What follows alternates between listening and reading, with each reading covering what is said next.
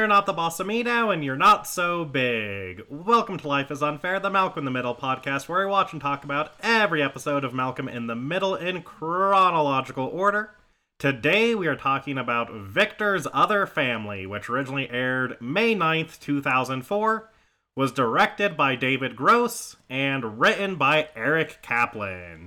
Hi, I'm Jake, and I never forget about fun at other people's expense. And I'm David, and God, I hope the zombies attack today. And before we get into this week's episode, we have our community segment. We have a couple of messages from Teresa on Twitter. One letting us know that we forgot last episode to do our Mrs. Dabney award. No, no, no, no, not we. I have the receipts. I have my notes. Mm, I yeah. had it written down. Jake Yeah, forgot. but you didn't say it on the podcast, so you still forgot it. That's your job. You, you should have brought it up, David. I legitimately, dude, I thought we discussed it. We did not. Uh, so for Dewey's special class, David, who did you choose for your Mrs. Dabney award? You didn't tell me to save it. Wow. Obviously, David. I told you we forgot to do it. You didn't tell me we were gonna do it. Like make it up. We normally just say, "Hey, we suck," and move on. We've gone back and done awards later on before. A couple That's times. true. Have we? Oh. Yeah. Listen, I don't remember who I originally picked. Wow. Oh, look look who was so prepared. I had it written down, he says. I did, and then I deleted it Yeah, when we yeah, started you know, this episode. You know who has it written down when it matters? Me. Yeah, because you don't get rid of anything. Yeah. You're a pack rat for information. Yeah. Correct. If I did that, my phone would have been full after season one. Okay. My save it all to the cloud, David. I can't trust the cloud. That's how the government gets you. Eh, they're gonna get us anyway, David. oh my God. Anyways, thanks for that depressing life update. I think I gave it to Lois, Interesting. But I don't. Why? That's what I was just. I don't remember. It might have been Hal. Oh no, Yeah, no, for- no! for- I definitely me, gave it was to Hal. Easy Hal. I definitely Yeah. gave it to Hal. I was trying to remember the episode. Yeah, yeah, yeah. Took me a second. Sorry. for ig- ignoring like dozens of calls uh, from uh, Dewey's counselor in order to focus on his DDR obsession. Oh, mine was because he allowed his jealousy of Craig to ruin his chance of winning the DDR competition. Okay. I'm just making shit up now. I don't. I, I definitely, much. yeah, yeah. it was definitely the other thing, but I thought that would be funny. uh, you chose him for being a bad dance partner, not bad dad. That's right. Yeah. In addition to that, uh, Teresa also left a uh, reply saying, Hey guys, what did you think about the callback to Cheerleader from season 1? The fact that the Krelboynes stay in during recess and have music time. I find it interesting how Malcolm wanted nothing to do with it while Dewey loved it. Which uh, I, I, I like noted. Be like, you know, Krelboynes doing music at recess thing, but I didn't really think about the, uh, like, character side of it, to be honest, until she Oh, brought it up. Yeah. I immediately like, especially with Dewey being the like piano savant. Like I was like, man, like everything Malcolm hates about being a Krelboyne, Dewey would love. Yeah, yeah, no, it, it is a really good, like, way of showing the, the, like, character differences between the two. I just didn't catch it. Right. Yeah, I I really appreciate it. That I had that thought. It actually almost won an award for me. So Okay, fair enough. because I thought it was very well done. Yeah, yeah. It definitely was. And it, it yeah, it- it's a good callback.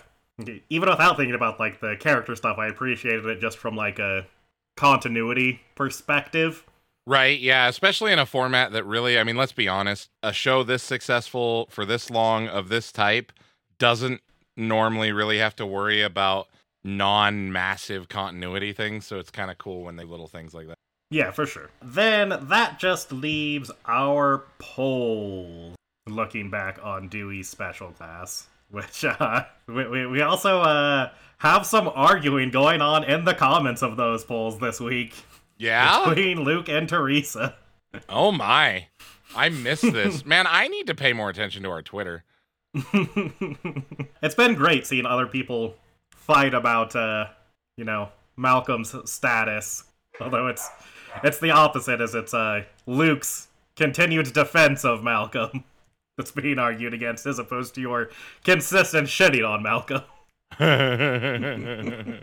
I'm not, listen, I'm not shitting on Malcolm. I am simply exposing him for who he is. The fact that he's shitty is not my fault. Wow. But you did, in fact, give him shittiest kid, and as did I for that episode, for his web of lies that he spread in his attempts to cover up that he accidentally got Dewey put into the special education class. Right. And the internet agreed with us. Malcolm won with 66% of the vote, with Reese coming in second and Dewey also getting some votes. Then for Least Shitty Kid, we were also in agreement. We both chose Dewey for standing up for the uh, Buseys and for, you know, trying to make their situation better and for redistributing the wealth like a true Marxist hero. And the internet also agreed with us on that. Dewey got 85% of the vote, with a lone vote going to Malcolm, presumably from Luke. Listen, I'm reading the I'm reading the uh, conversation now between Luke and Teresa, and I have to say, Luke, I greatly appreciate you. I do. I'm so glad you listened to this. But I agree with Teresa like a thousand percent. Uh, I mean, I think they both make some valid points. I, I obviously like I agree with Teresa more. That's the, we came to the same conclusion, but I do think Luke has a point that like Dewey was really like played into having Malcolm over a barrel throughout the I- episode. Don't disagree with that. Yeah, I just don't judge it as harshly as he does. Yeah, he's the little brother. I mean, Yeah, you got to take power where you can because you can't physically beat him. well, tell you learned how to punch someone in the kidneys. right? Yeah, exactly. Uh, and then you got to get better at it than them. No, no, you just have to get in one cheap shot. Just, uh, you know, one good sucker punch to the kidneys, and, you know, no more fighting with your older brother. you drop him once and it stops. It's crazy how that works. Not that I'm speaking from experience. Yes, he is. Don't let him lie to you. I know exactly what he's talking about. But that wraps up our community segment, so let's get into this week's episode. And it starts, uh, once again, we get a cold open that is also the entirety of the F plot for the episode. And uh, it is just Francis standing in the stable talking about uh, how he is fine with this unconventional relationship that uh, is going on here, but that dude ranches tend to have pretty conservative guests, and you know people just uh, won't accept this relationship like he will. Then the camera like cuts to a over Francis' shoulder perspective, and uh, we see that he is talking to a horse and a cow who are in a stable together. That's right. Chick fil A will never stand for this. Uh, you're not wrong, David. You're not wrong. and uh, then, Francis uh, leads the horse back to his own stable. And that's all we get of Francis this episode. So uh, from there, we will go to the sort of side plot of this episode, which is centered around Hal and Dewey. And I think you named this the C plot for confession. No, Okay. What did you name it? it's the R plot for race. Okay, fair enough. That makes sense. Yeah. Listen, I feel like my names have been very easy to follow, very simple. And man, you're just like really trying to make them these really deep things. And I, I don't, I just, I don't think you understand what the purpose of a name for the plot line is, Jake. You know, David, I, I really don't at this point. uh, it starts with Hal confronting Dewey because he found a flyer for a father son 5K in the trash from Dewey's school. Well, yeah, he wanted to save him the time of pretending he'd be there and then not being there. Yes. And when Hal says, Come on, I'm not that bad, Dewey points out that he had recently written and performed a uh, play for his class that Hal missed, and then Hal says, "Yeah, but I was there when the mayor gave you that award for it." And Dewey says, "No, you weren't." but I watched the video. That's right. And Hal promises Dewey that he will do this race with him, which Dewey, of course, understandably, is very skeptical of. Then we see Hal telling Dewey that he wants to start practicing for this race. He wants to get out there and do some running, but he's looking for their sports bottles first.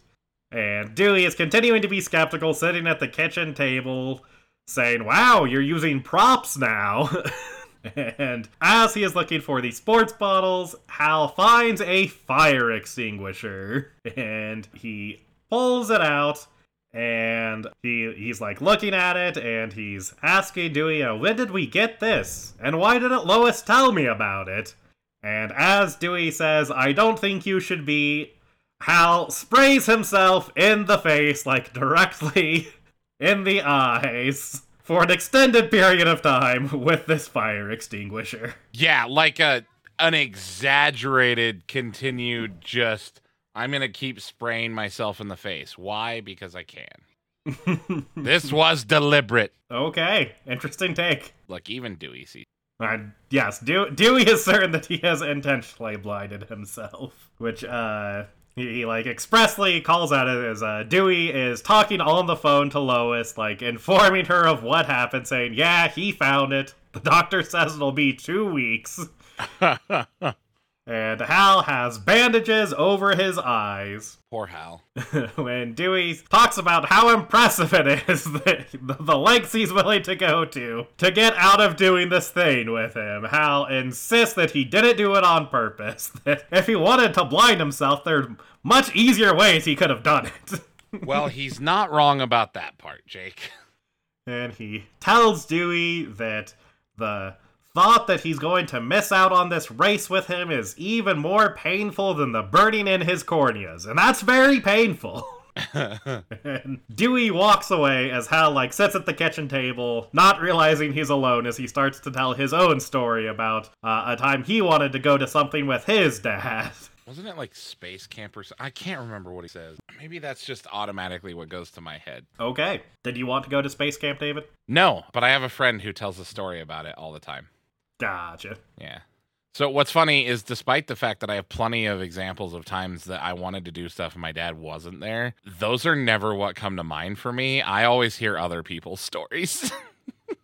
okay then. Fair enough. But then we go to the race which Hal has followed through on despite his blindness. But he has a leash attached to a harness connected to Dewey. And Dewey is very embarrassed by this, saying, I don't want to do this, Dad. but Hal insists, no, no, I'm going through with it. It'll be fine. Then Dewey tells Hal that his shoe is untied. And it's unclear because of the way they frame it it looks like Hal unintentionally connects himself to the guy's dog that's next to him. But I feel like the implication is meant to be that Dewey does it. No, uh-uh. You can see what happens, but it's super hard to pick up. Okay. He has Dewey's leash. He uh-huh. lets go of it to tie his shoe, and on the ground right next to his shoe, you can see the leash for the dog. And so he picks oh, up the leash from the gotcha. right side instead of the left side. Yeah. Gosh, that makes more sense. Yeah, I only caught it because I rewatched the scene. Fair enough. So I-, I thought the implication was meant to be that like Dewey like switched the leashes while he was doing that. I did too, and then in research for a certain award, Jake, I had to be sure. Okay, fair enough. Actually, uh, may change one of my awards. That's fair.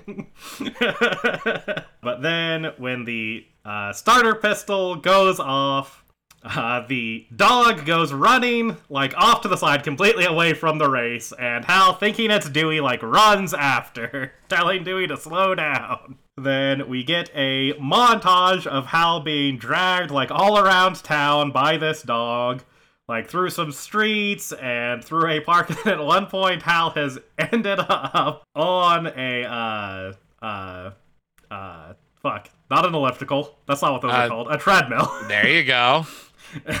while the dog is just like standing there while Hal is running on this treadmill. He's got that dedication, Jake. Then uh, this plot line ends as Hal, still being dragged by the dog, uh, like like runs into some tape and like he feels it with his hands and he gets very excited because he's you know finally finished this 5K. And as he runs through it, like throwing his hands up in victory, he starts yelling, "I did it! I did it!" And then the camera pans out, and we see that he has come across a crime scene. He's running through the police tape, screaming, I did it, I did it, with like a chalk outline in the middle of the road. Yes, he is unwittingly confessing to a crime. Yes. Poor, poor Hal. Laughing maniacally. Yeah. But from there, we will go to the main plot line, which I think you have named the BW plot for Betty White. No. Okay. What Shut did you up, name Jake. it? Of then? course it's for Betty White. Why would I not? You got that one right. You're welcome. Ha! Excellent. I think that's like the third time total. I think so, yeah. but also, yeah, of course it's the BW for Betty White. Dude, I didn't even write down her in show name. Every time in my notes that she appears, she's just Betty White. Uh, yeah, I think same. I, I remember her name is Sylvia, but I think in my notes it's always Betty White. yeah, she's just Betty White. Yeah, that's fair. Yeah. But uh, this plotline starts as Reese uh, walks into the room on the phone and very nonchalantly asks Lois if she wants to talk to dead Grandpa's secret second family. and Lois, of course, is like shocked by this and uh, asks for the phone, which Reese gives her, but tells her to make it quick. He's on the uh, other line with a radio station in Hawaii. Which that gives me some concerns. Uh, it is Roberta, who is Lois's half sister, on the phone, and then they have like a uh, quick phone conversation where they talk about uh, how Ida has sued Victor's other family, and apparently this like protracted lawsuit has finally ended. And she wanted to reach out to Lois because it felt strange having family that she'd never talked to.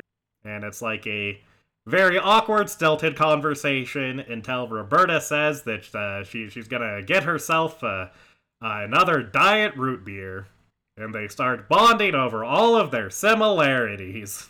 That's right. It's a very Superman versus Batman moment. That's exactly what I was thinking when I saw this. Your mommy's name is Martha, too. yes, there Martha is root beer. Root beer. Yeah, I was to Yes. say diet root beer, Jake. we then see Lois like packing up the car along with Malcolm, Reese, and Jamie as they are going on a road trip to meet Victor's other family. And Lois is telling Hal how similar she is to Roberta. They both have five letter middle names. They like movies about British ladies living in tropical countries. They have the same ring size. And they both hope to go skiing someday. Oh boy, I hope I come back with the right one. as they're, they're like loading up the car, Reese has put Jamie in, and Jamie is like crying from the car, and he turns to Malcolm and says, uh, Get ready to put up with this for eight hours. And Malcolm looks at him and says, You put him face down. Look, in Reese's defense, yeah? I have known full grown adults with children that have also made that mistake. Apparently, car seats are confusing to people. I've never had that problem, but I hear others have. What? It's one of the many reasons why the hospitals require people to bring their car seats up to the room and be inspected by the nurse before you're allowed to leave the hospital so that not only can they assure that it's actually like up to standards and you have one but also so that the parents know how to put the baby in it yeah, I, I've like had issues with like putting kids in cars as far as like figuring out how, how they like latch and unlatch and stuff. I don't understand how you put them face down by accident. That's Me like either, but apparently that's like a real thing. And I've, like I said, I've known a couple people who legitimately were confused as to which way the baby goes in. I know they're dumb. They're my friends, but I don't get it either, dude. Okay then. But uh then before they can leave, Lois gets a phone call from Ida, who is upset that she lost this court case. And she says that all she can think of now is death, and she wants to come visit. That sounds about right. and uh, she, she, you know, explains why she lost the lawsuit because she was never legally married to Victor. There was no paperwork. Oh, dude. This episode, you have no idea how much more this cements that my grandmother on my dad's side is fucking Ida, by the way. Yeah. Like, my grandpa was a way better man than that. Like, he did not have a second family. But, dude, like, there was almost a paperwork mess up. My grandparents almost weren't legally married on that side. Okay. Like, it wasn't until my they went to adopt my dad and his sister that they, like, got it all squared away. And also, she is 100% this evil lady. uh, but did your grandpa defeat your grandma's brothers in combat? No, no, like I said, my grandpa much better person than Victor. Still ended up with an Ida somehow. I don't I don't know how that works. it happens. but when she says that she wants to visit, Lois like frantically turns to Malcolm and, and like gestures for him to try to think of something, an excuse to get rid of her without, you know, letting her know that that's what they're doing. and Malcolm suggests saying that it's Jamie's birthday. And when Lois, you know, says that they're throwing Jamie's birthday tomorrow, there'll be kids and songs. Ida immediately says, uh, "I just remembered. I ha- uh, I have an appointment to get waxed tomorrow." Uh, having made their way up to Canada, specifically Manitoba, they're like standing in front of the door, and Lois is uh, can't bring herself to ring the doorbell. She says she, you know, just doesn't know how she's going to do this. And Reese reassures her that Canadian doorbells work the same way as their doorbells. I do appreciate that Reese like translates this into Lois is having a physical problem with the doorbell. yes. Uh, I don't know why, but that cracked me up so much. Then Lois explains, you know, no, I know how the doorbell works. It's just weird meeting these people that share our DNA. And Malcolm uh, says, you know, it, it won't be that weird. And he reaches out and rings the doorbell for her. And uh, it's immediately weird as like a mirror of all of them opens the door. It is like their their mom, who kind of looks like Lois, and then a kid Reese's age, who has like similar-ish like spiked hair, and a kid who kind of looks like Malcolm, who's the same age as him. And they're all like, of course, standing like perfectly in the same order. Yeah, they were just looking in a Canadian mirror, Jake. Exactly. It's too polite to show you all the ugliness. but uh, Roberta invites them in, and when they, they go in, Lois asks if her mother is there after like struggling a bit to like figure out wh- how to refer to her. And from the other room, a voice calls out, telling them that they shouldn't have come here. And then Betty White walks out and clarifies, I, I didn't have time to make the cookies yet and she like stops in her tracks when she sees Lois and says that she looks just like her father and offers her a hug. Dude, I love Betty White so much. Betty White is fantastic. Dude, are we gonna get all of the Golden Girls on this show? Cause, uh, Uh, sadly, no. Th- th- Oh. This is the only other Golden Girl that we get. cause I was gonna say that would be fucking fantastic. It would have been. Damn. Then uh, we, we see Malcolm and uh, this family's version of Malcolm, we, we learn here is named Jerome. As they are a body, Malcolm is like explaining to camera how they're you know so similar. Uh, you know they're much more similar than he and Reese are, despite only being half cousins. Uh, as they're you know both like really smart and they both like are talking like they're best friends now. As Jerome like makes a very nerdy comment, and then they both like laugh at it. And he turns to camera and says, "And he's funny too." Well, don't oversell it, Malcolm. Then uh, the other brother and Reese come around the corner, and they are both wearing hunting vests and carrying guns. And uh, this other brother explains that he is going to take Reese goose hunting. and he says he was shocked when Reese said he's never handled a gun before. He seems like a natural with it. That seems right. Yeah, for sure. Then uh, they go off, and Malcolm and Jerome continue talking, and we start getting into the differences between them. As Jerome brings up that he's been put in an accelerated program at his school, and Malcolm says, Yeah, it really sucks, right? And Jerome says, Yeah, it can be really hard. You know, it, it's hard being uh, so popular. You know, with all of your different friend groups wanting you to come to all of their parties, it's just physically impossible to go to so many. Yeah, you just never have the time. And Malcolm, like, uh, awkwardly laughs and says, Oh, yeah. And then he keeps going, saying uh, he can't keep up with all of those parties, plus his homework and hockey practice, and uh, head of the student body, and he has to find time to spend with his girlfriend. Uh, when he says that and, and says, Oh, that, that reminds me, I need to call her, uh, Malcolm turns to camera and says, I'm still holding out hope that she's imaginary. oh, Malcolm. Of course you would. but, uh, Malcolm does not get his wish as his girlfriend answers, and he like talks to her about the flowers that he sent her, and he's really glad that she liked them. And as he's on the phone with her, Malcolm once again turns to camera and says, uh, "You know, it's just so weird how similar they are, but how much happier he is, or uh, is, than him. Uh, you can't figure out why." And then, as he says that, Roberta comes over and asks Jerome are you on the phone with that girlfriend of yours? And then she says, Oh, you know what? It's none of my business. and Malcolm just turns to camera and says, Oh. that would concern me. Like, having grown up with, like, dad who was as nosy as Lois. Like, if ever my parents were like, Oh, you know what? Never mind. That doesn't concern me as a child. I'd have thought they were getting ready to send me to military school. well, I think that just means your family's closer to the Wilkersons than this family, David. oh, definitely.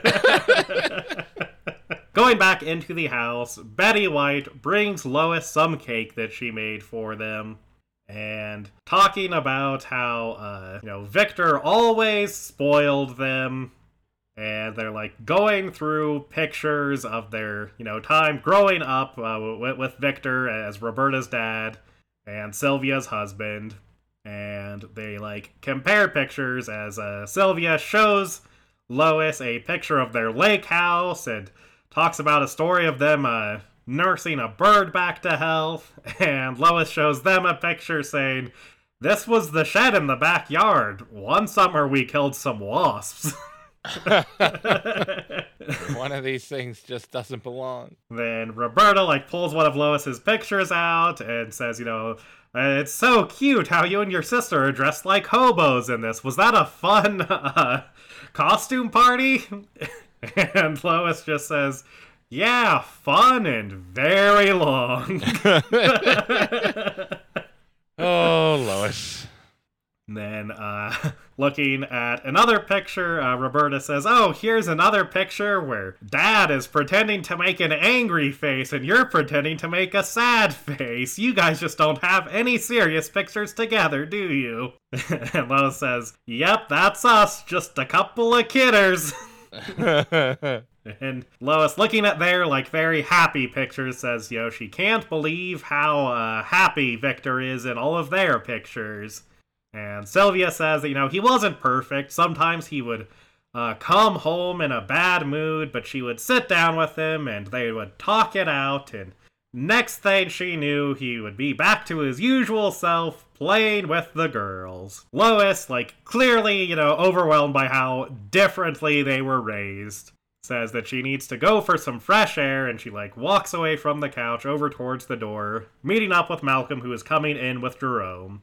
And they both are like looking at this family uh, together and they have a little conversation about how you know all of this is making them realize how different their lives would would have been if just you know one person had been swapped out. And malcolm agrees as they're both, you know, envisioning their lives with a different mother, with Lois looking at Betty White and Malcolm looking at Roberta. Then uh, Malcolm says, You know what else is weird? Uh, it's gone completely silent the last few minutes. There's no birds or insects. And Lois says, Oh, yeah, it, it is really quiet. and they turn and see Ida standing in front of the door, looking through the glass at them. And as soon as they turn, she just screams, Judas! That's right. They betrayed her. Then uh, she starts tearing into Lois, saying that she immediately knew that it was a lie, like m- mocking her voice as, you know, she says, Oh, d- uh, we're having a party for the baby mother. and she says she uh, l- learned to spot Lois's lies coming out of her mouth before it from before it had teeth.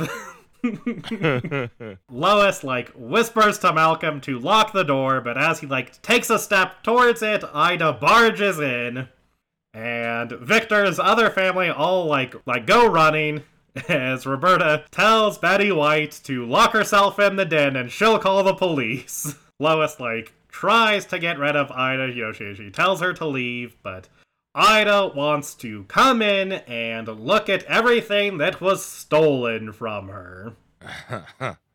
and as Oh, she like looks around at you know all the, this nice house that they have, she says that all of this clearly came from Victor, and that's why they had to live so poor because he was giving all of his money to this other family. And she like walks over to their couch and like throws a cushion and says, "You see this couch? This was my trip to Paris." I mean, to be fair, probably, yeah. Oh yeah, no, for sure. Victor, real piece of shit. Yeah. and uh, she tells Lois that the reason her and her sister turned out so short and ugly because Victor was feeding them on beans so he could send her his other daughter to ballet. Which is. Oh, oh boy. Poor Lois and Susan. Right? Then uh, Betty White like cracks open the door to the den that she's locked herself in, and she tells Ida that in addition to her restraining order, she has a knitting needle. Okay, a crochet hook. There's that Canadian honesty. and Ida starts yelling at her, saying that she knows about Victor's other pension. That she knows that he worked for, I didn't write the name, uh, a brush company. Yeah, I didn't write the name down either. for four years, and she knows that uh, he has a pension coming from that, and by law, as his uh, common law wife, that pension belongs to her. And in order to get rid of her, Lois threatens to rip Ida's wig off and show everyone her uh, tick scars. Which is. What a weird saying. And with that threat, Ida marches out, but as she is leaving, declares that this isn't over. Of course it's not. And as she is stomping out, Reese is walking in, very like nonchalantly saying, Hi Grandma, as he walks past. and he says that he had a great time hunting, that Canada is the greatest country in the world. and the Canadian brother that uh you know took him hunting comes in looking horrified and says, Never again. and he uh, brings up the horrible, horrible laughter. then uh, we get some more of Malcolm and Jerome together. As Malcolm is once again talking to camera, as Jerome is like uh, with a bunch of his friends from the student body, and Malcolm is talking about how they have the same brain, but Jerome used his to befriend all of the popular, well adjusted kids who hate him. and uh, Jerome, like, is telling this, like, group of friends that uh, he knows that everyone thinks the student body is a joke, but, you know, what what's so wrong with them uh, working together to plant some trees to make the campus better for all of them? And everyone like agrees and is really into it. And Malcolm once again turns to camera and says, Wow, he took something seriously and no one laughed at him. That's like the triple Lutz of being a teenager. then as Jerome like sits back down in his chair, he like breaks through into the chair. And Malcolm turns to camera and says, I'm glad that wasn't me. And then Jerome just like laughs it off, and so do all of his friends. And Malcolm turns to camera and says, I wish that was me. then, after all of those friends leave, Jerome invites Malcolm to their karaoke night that they're going to have. And Malcolm is like shocked that he does karaoke and says that, you know, he could never do it. And he says, I bet you can sing. And Jerome says, No, I can't sing at all. I'm actually pretty terrible at it. And Malcolm says, uh, Aren't you uh, worried that people are going to make fun of you and you're going to look stupid? And Jerome says, If you go through life always being worried about looking stupid, you'll never have any fun. And that's where my opening line comes from as Malcolm turns to camera and says, Ha! He forgot about fun at other people's expense. Yep, that sounds like Malcolm. Doesn't it, Jake? That sure does. then uh, we see Ida and Lois as they are at the brush company uh, that Victor used to work for discussing this pension. And the, the guy there, the like representative, is agreeing with them that this pension should go to Ida. It's like a very clear cut case. And if they take it to court, then they will almost certainly win. They just need to get some evidence like blood tests for Lois and Susan and some documents, and they could definitely win. But he informs them that the pension is only for, uh, I think it says $46. Uh, it's like forty three fifty Canadian a month. Yeah. And he says that, you know, uh, it would take, by his estimation, 20 to 30 years before they recouped all of the legal expenses. And he says, uh, Do you think that you're going to live that long? Oh, God, no. and uh, he tells them that, you know, uh, so that their trip wasn't a complete waste, he's going to go get them a 10% off coupon for a toothbrush, the one that he uses. And he like leaves them there, and Lois and Ida have a conversation with Lois, like saying, you know, she's sorry that uh, you know this didn't work out for her, uh, but you know, obviously she's not going to go through with it. But Ida says that she is going to go through with it. They're going to get a lawyer, and they're going to get this pension. And when Lois says, you know, that's ridiculous, he just said you're going to lose money on it. Ida says he was my husband. That's Fair. The first human moment from Ida we've gotten. You're not wrong. Then, uh, you know, after having seen this, like, uh, moment of vulnerability from Ida, Lois goes back to Betty White and explains the situation, like, explains how little the pension is and how important to Ida it is. That uh, she just needs her to, you know, sign a release so that Ida can get this pension. And Betty White immediately says, Oh dear, I don't see that ever happening.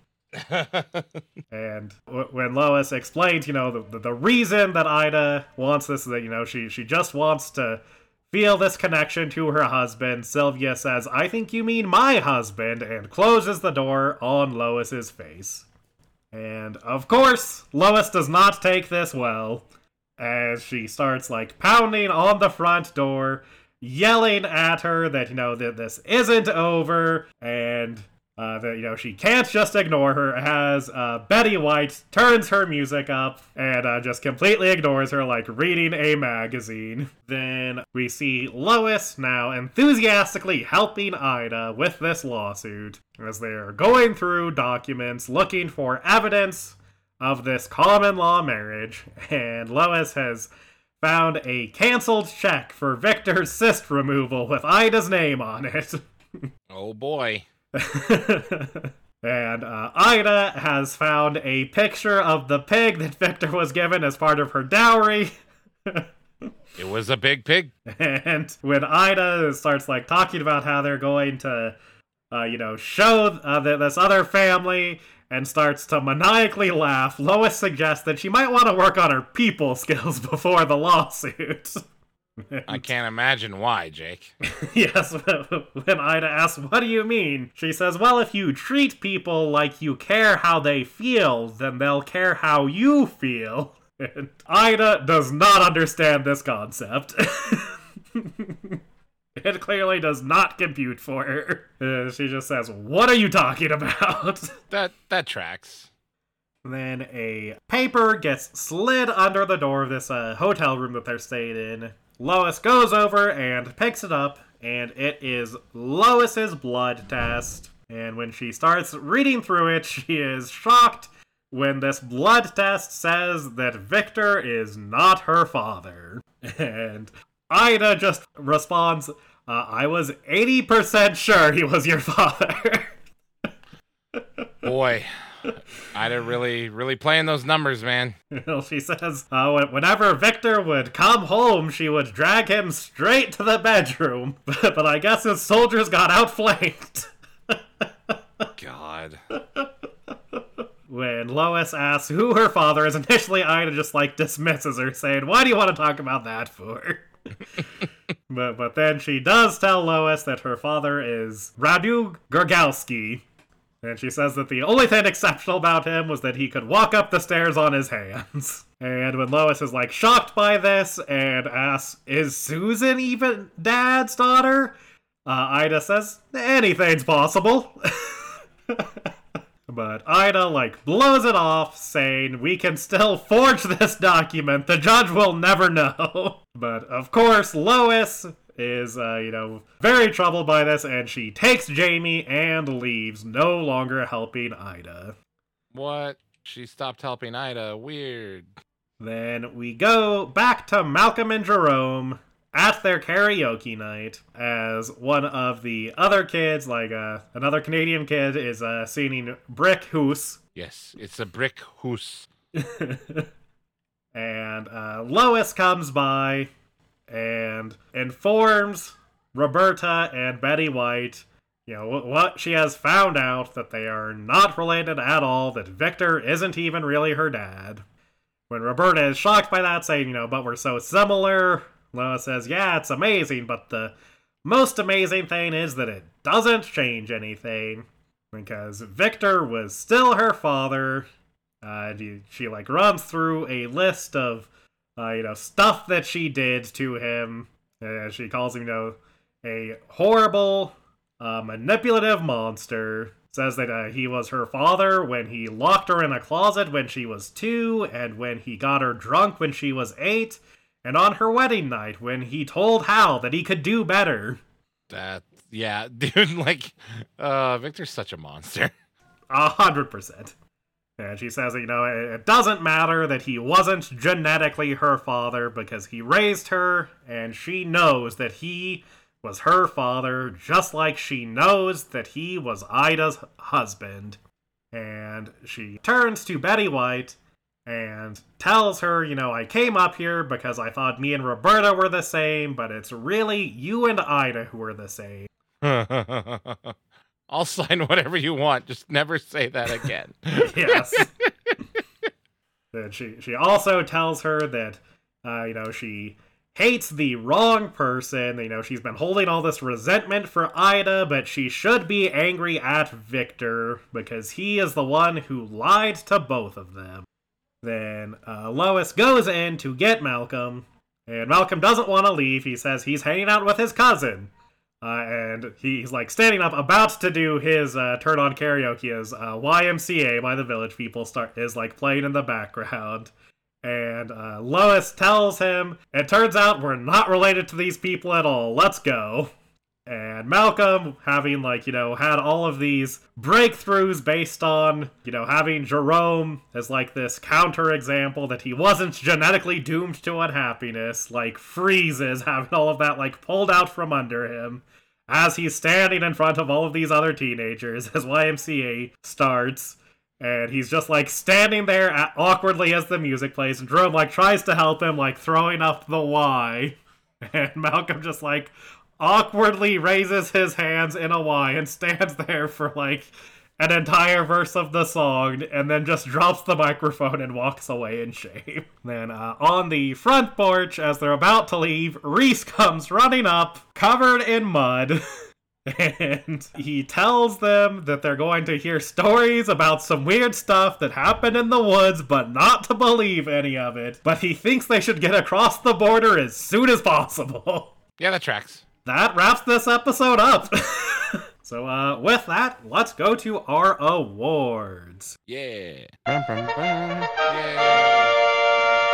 Awards. And as usual, we will start with our Roller Skating Keen Award. What uh, did you give for the best visual moment of the episode, David? I gave it to the montage of Hal's race Okay, because that was great. Fair enough. I love I love all the different things. It's just, just the way that it ends and like the detective looking up at him like, really? it's just, it's so funny. Yeah, I'm inclined to agree. That was also my first choice for this award. But since you took that, I will go with my backup, which is Malcolm's aborted YMCA. Just uh, such a great, like, cringe, uncomfortable, like, visual gag. Just Right? Malcolm's, like, awkwardly throwing his hands up in the motion, like, clearly, like, very uncomfortable as everyone just stares at him, and then just, like, sulking away. And, uh, moving on to our next award, what did you give your Hot Dog with Mustard award? Your award for the best line. Ida, when she's talking about Victor and the proof of their marriage, after describing how he battled her father and all of her brothers, she says, The proof were the bite marks on his back. Which is what?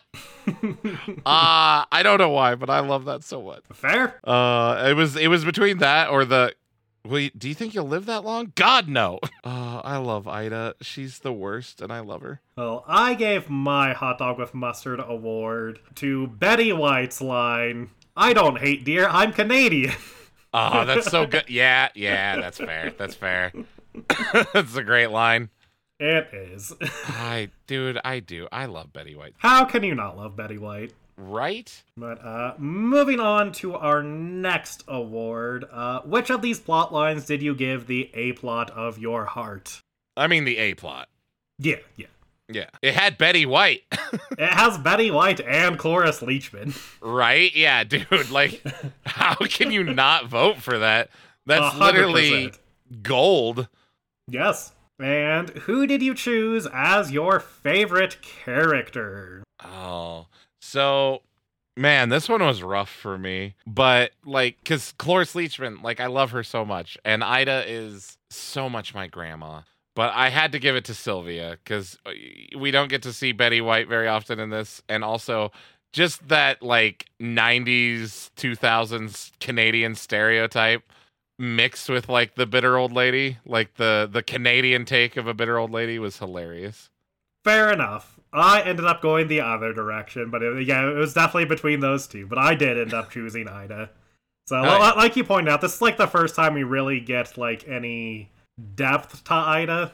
We, we like get to see her humanized much more than we usually do. I guess we got a little bit in Christmas, but uh, definitely like much more this episode. and it's it's more relatable like levels of her humanity i think is a big thing like you got to see some of her humanity in christmas but it's also kind of the part where you're like yeah but that doesn't really excuse you for being a monster in this you really get to see well yeah you're a monster but you still loved him Right. Yeah, yeah. Yeah. Because in Christmas, it was like sort of self-destructive. Because like we, we saw her like as like the lonely old lady, but it was like very obvious, like even in the moment, that it's because she's such an awful person. Whereas this, like she's she she has like legitimately been wronged and is like legitimately hurt. yep Then, uh, moving on to our next award, who did you, or uh, what moment rather, did you give your Cloris Leachman award, which is usually the award for best acting, but when Cloris Leachman is in the episode, she automatically gets the Cloris Leachman award. So instead, it is our favorite Cloris Leachman moment. Uh, when Reese is talking to Lois, and he goes, uh, or not Reese, but uh, Malcolm is talking to Lois, and have you heard any birds recently? No, not even a cricket. And then they turn around, and it's just her standing there, Judas. that was my favorite moment of the freaking episode, man. So good. Fair enough. That that was my backup. I gave my award to her delivery of the line, "The truth will burst out of the grave and strangle you and your whole family." yeah, that's pretty good. That was pretty funny. oh. Man, Oh, uh, she's so funny, man. she is. Uh, who did you give your Mrs. Dabney award? The award for the worst parent in the episode. Uh, I gave it to Ida. Okay, okay, that's fair. yeah. Look, she's great, but she's great because she's awful. Oh yeah, no, for sure. uh, that that is a reasonable choice. Uh, but I think, given our feelings about holding people accountable for off-screen actions, I chose Victor for my award. See, so I wanted to choose Victor, but I wasn't sure if you were going to let me since he's dead. I'll give awards to dead people. Okay. Uh cuz that was originally yeah, I was originally going to vote for him, but then I was like, "Nah, he'll probably fight me because, you know, Victor's dead." But yeah, yeah, Victor absolute piece of garbage in this. See, I thought you were going to fight me on it because all of his the stuff he did happened off screen. Uh I mean, yeah, but like at a certain point you get shitty enough that, you know, eh. okay. Also, it has to be off screen. He's dead. I'm a little more lenient on that with, you know, dead characters. Okay then. Well, uh, moving on to our next award. Uh, what did you give your OK Boomer award? Your award for the moment or detail that sets the episode firmly within its time of release. I actually gave it to the comparing of photo albums because who the F has photo albums anymore? Grandma's, David. Uh, Correct. That's that's kind of my point, Jake. uh, yeah, yeah, fair enough. I think our grandmother and your mom are literally the only two people I know who have photo albums anymore, Jake. Uh, I think my sister does it. But uh, I gave my OK Boomer award to having Betty White as a guest star. That's fair. because she was like a like big get for like this era like the, the post golden girls era for like tv guest stars like she, she frequently did it and it was like a big deal every time it happened She's Betty White. She's a big get ever. yeah yeah fair Like I know what you're talking about, and and you're right. That's a fair award. I'm just saying, if you didn't appreciate having Betty White on your show, you don't deserve a show. agreed Yeah. Then that just leaves our shittiest and least shitty kid awards. Who did you have as your least shitty kid david? You know, I had to do some some looking and some research, but after after proving some points, uh Dewey, okay okay. Because he just wanted to not be lied to by his dad and let down by his dad, and he just he really wants to do things with Hal, but uh every time they just get ruined and he's tired of the pain and i get that Yeah, yeah, uh, I, I did have to switch my awards around. Well, once you point out what happened in that scene, because I had misunderstood what had happened. And I now have to agree. I also have Dewey as least shitty kid. He probably still should have stopped Hal from being dragged away by oh that for dog, sure But knowing that he didn't intentionally do that to him after, you know, Hal actually did go through with this thing that he was so certain he wouldn't. right I I, ha- I have to agree. He is least shitty kid of this. all right And Yeah. who did you have as shittiest kid, David? malcolm of course Of course. no really like of course like look reese's off-screen actions aside which here's the problem okay here's the problem with choosing reese Uh huh. reese is american and he went hunting with a canadian uh, Okay. they're way too fucking nice. He could have just been a normal hunter. Like that reaction not really indicative of a crime to me. Uh, first of all, not necessarily a crime. Uh, Well, you know what I mean. Crime against nature, blah, blah, blah, whatever you want to call it. Second of all, there is the ending. Uh, still not really. Listen, one, off screen. Two, it's very vague what it could be. He's covered in mud. It was out in the woods. Maybe he just accidentally, you know, made people think that the Sasquatch was real. It's it's very unclear, Jacob. It, it is very unclear, but his wanting to get across the border as soon as possible doesn't paint it in a great light. Eh, maybe he just was tired of hanging out with Canadians. Uh, mm, no. But uh, All- what, All what's your that generosity gets old real quick. Uh, fair enough. Uh, what do you mean? What's my case for Malcolm? Malcolm's a piece of doo doo. Also, first of all, there's your line that you loved to bring up. he forgot about fun at the expense of others, which was the only form of fun Malcolm could think of. That's pretty evil. I don't know. No, it's pretty evil. I don't know. Fun at the expense of others. It's, it's a good time. Big hobby of mine. Yeah, you're also evil. You're not helping your case here. You're just proving my point. I mean, thanks, I guess. And by others, I mostly mean you. Yeah, I'm aware. Um, but yeah, so between that and then there's this like whole his whole pit of despair because he thinks he's biologically unable to be happy and then when he finds out he's not related to these kids despite the very real feelings that he had prior to that all of a sudden he's going to be all Mr. Self pity and I can't embarrass myself and blah da da da da and all the shit that he told his cousin, fake cousin, that was total horseshit. Yeah, whatever. Malcolm, shittiest kid by far. I won't agree to the by far part, but I do have Malcolm as shittiest. Good. I will say, I did Uh-huh. have Dewey initially Yeah. As shittiest kid because I thought he, uh, you know, intentionally connected Hal to that dog. But That's fair. w- with that out of the running, I do think Malcolm just narrowly beats out Reese. If we knew more about the details of what Reese did off screen, I feel like I might have chosen him. Don't ask for the details, Jake. But- the devil's in the details. Exactly.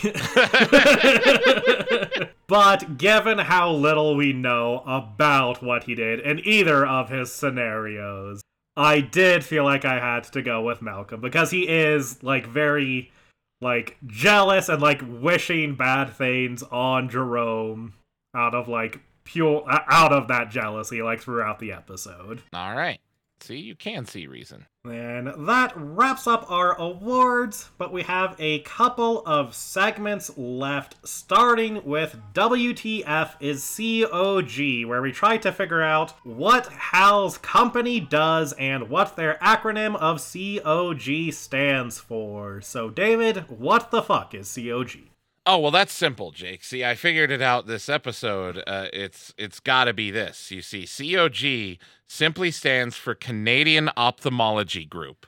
Uh, Hal very clearly works in an ophthalmologist's office, which is one how he knows so much about ways to blind himself and ways to do it that he could recover from, and how he knew that spraying that uh, fire extinguisher in his face would only blind him temporarily. Okay, okay. That adds up.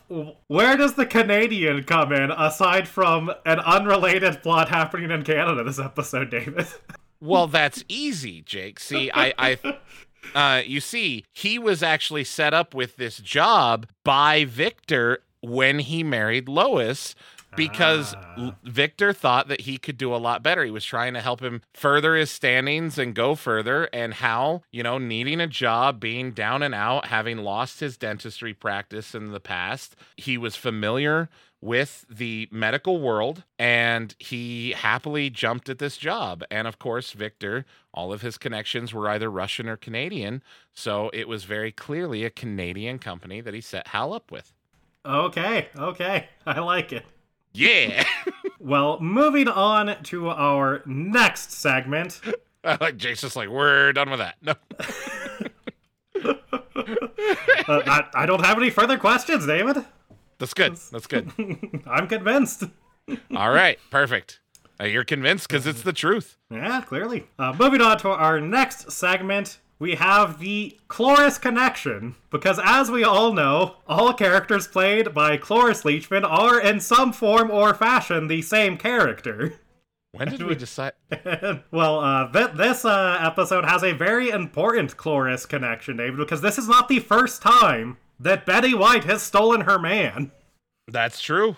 Because in the Mary Tyler Moore show, Betty White stole Cloris Leachman's husband, Lars, in uh, her introduction to the series as she played Sue Ann Nevins, uh, who is like a fantastic recurring character in that show, who is uh, the like news company's uh, like cooking and homemaking reporter, and is also just like a horrible sociopath. Which is uh, interesting to watch uh, Betty White do, but it's uh, a fantastic character. And she has an affair with Cloris Leachman's uh, character, plays Phyllis, who is like one of the main cast members.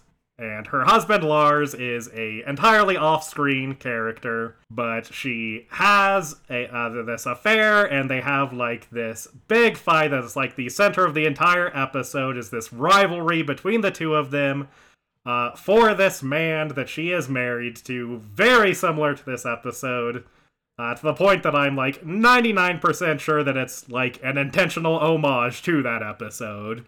Okay, neat. But yeah, this uh th- this is round two for these two as they uh, compete for the affection of a uh, man from Europe who they are both in a relationship with.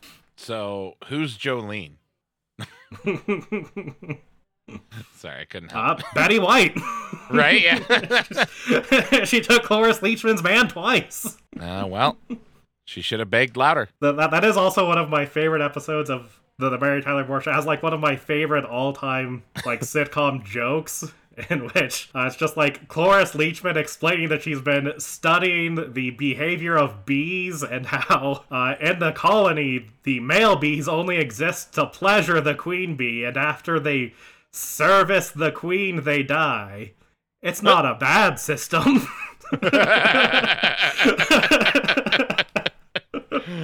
Uh, Which is one of those lines that has like stuck with me since childhood.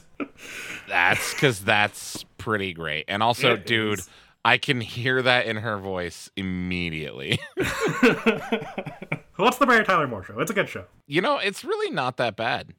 Like, people give it a lot of shit for literally no reason. Do they? Well, I should say younger people give it a lot of shit. Not like on the internet or anything, but like when I bring it up because it comes up in uh, pop culture discussions at work all the time. Because of course I'm the dude who knows all the pop culture, so I'm like, you know, none of this would exist without. And then they're like, yeah, that show's fucking stupid anyways, and I'm like, you need to walk away before I spray you with OC, because do not denigrate the great Mary Tyler Moore. Fair. But uh that only leaves one last segment. David's guessing game. Oh yeah, how'd I do this time? I didn't. I don't remember what I guessed. Uh no, you you, you kinda nailed it. Hell yeah. Because uh, you correctly predicted that Lois would be meeting, you know, Victor's second family.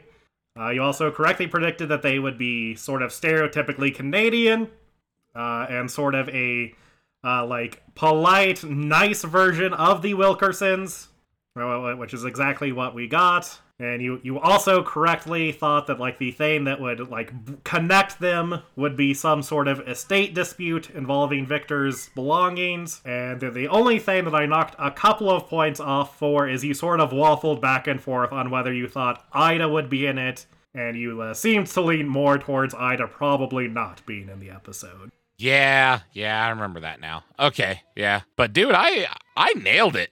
Yeah, yeah, I gave you a 98%. Hell yeah. And we have a two parter coming up for the next couple episodes. So you're just going to guess for both of them together here. Oh wow, a two-parter. Yeah. Been a while for one of those. We have Reese joins the army, part one and two is our next two episodes. So, David, what do you think happens in Reese joins the army? Reese joins the army. Well, Reese is gonna go through the process of joining the army. Uh, I bet you they follow him through like MEPS and stuff, uh, which if you don't know what MEPS is, that's the process where they like make sure you're medically fit to serve and all that shit. That'll be interesting. Let's see. What else do I think will happen? I mean, now here's the question Do I think Reese purposely?